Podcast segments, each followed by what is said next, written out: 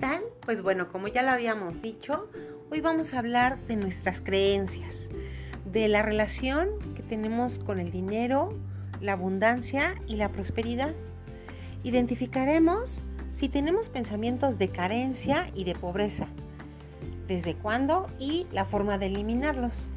En general, todos venimos de una formación en donde nos dijeron o que el dinero era malo, o el dinero corrompía, o que eh, los cielos ¿no? Eh, serían de los pobres y que Dios, el reino de los cielos, solamente sería de los pobres y que Dios pues mira con mejores ojos a los pobres que a los ricos.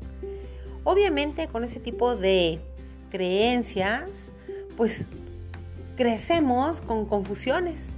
No sabemos entonces si pedir o no, porque obviamente pues si ya nacimos o ya venimos cargando ese tipo de creencias desde chicos o ya nos dieron esa formación, entonces sería muy complicado poder pensar que yo quiero ser millonario y que eso además no me va a hacer malo ante los ojos de Dios, malo ante la sociedad, o me va a volver eh, lo que yo he visto eh, de los demás, me lo va a hacer que yo lo repita de manera cotidiana. ¿Qué sucede? Si te das cuenta, al escuchar lo que acabo de decirte, nosotros traemos pensamientos de carencia casi, casi desde que nacemos. No puedes, no lo vas a lograr, Dios te va a castigar si pides de más. No blasfemes al decir que tú lograrás las cosas, que tú puedes hacerlo, porque solamente en la vida todo depende de que Dios te lo quiera dar y ah, ya no, yo, me yo no me refiero a alguna religión en específico, porque en realidad si te fijas, todas las religiones pues te limitan o tienen algún tipo de limitante ante eso. Eh, resulta que tus finanzas personales, resulta que tu realización de tus proyectos y de tus sueños, ahora resulta que depende de alguien más, de una fuerza extraña y no de ti. No, hoy yo te vengo a platicar que todo está dentro de ti dentro de tus pensamientos, dentro de tus creencias, lo que tú pienses y creas que vas a lograr, efectivamente eso va a suceder. Si tú piensas que eres pobre, así será también. Si tú piensas que puedes lograr tus sueños, que eres una persona que puede ser emprendedora, que, puede ser un empresario o empresaria, si tú lo crees, lo creas. Bien dicen por ahí, todo empieza a cambiar a partir de nuestros pensamientos puesto que somos energía.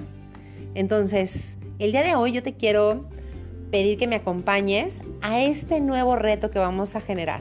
Y es, vamos a cambiar nuestro chip, cambiemos nuestra forma de pensar, nuestra mentalidad de pobreza, hagámosla una mentalidad de abundancia, una mentalidad de riqueza, una mentalidad de orden, una mentalidad de disciplina, una mentalidad de proyectos, una mentalidad de salirte de tu zona de confort.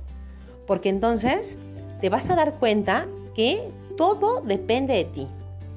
Y la actitud con la que tú enfrentes las circunstancias y las cosas. No te despegues. Sígueme en mi siguiente podcast para que sigamos platicando del tema y bueno, ya aterricemos sobre cuáles son las creencias que podemos traer arrastrando para poderlas identificar y obviamente erradicar. Sígueme en mis redes como Mónica Balcázar y Casa en asesoría previsional y financiera en Facebook y en TikTok como arroba Mónica Balcázar y Casa. Me encantará que me sigas y me encantará poderte ayudar a mejorar tu calidad de vida, tu calidad financiera y sobre todo que el día de mañana me cuentes cómo lograste tus proyectos. Te dejo un fuerte abrazo, no olvides de cuidarte mucho y sobre todo de empezar a cambiar el pensamiento que traigas negativo en positivo. Saludos.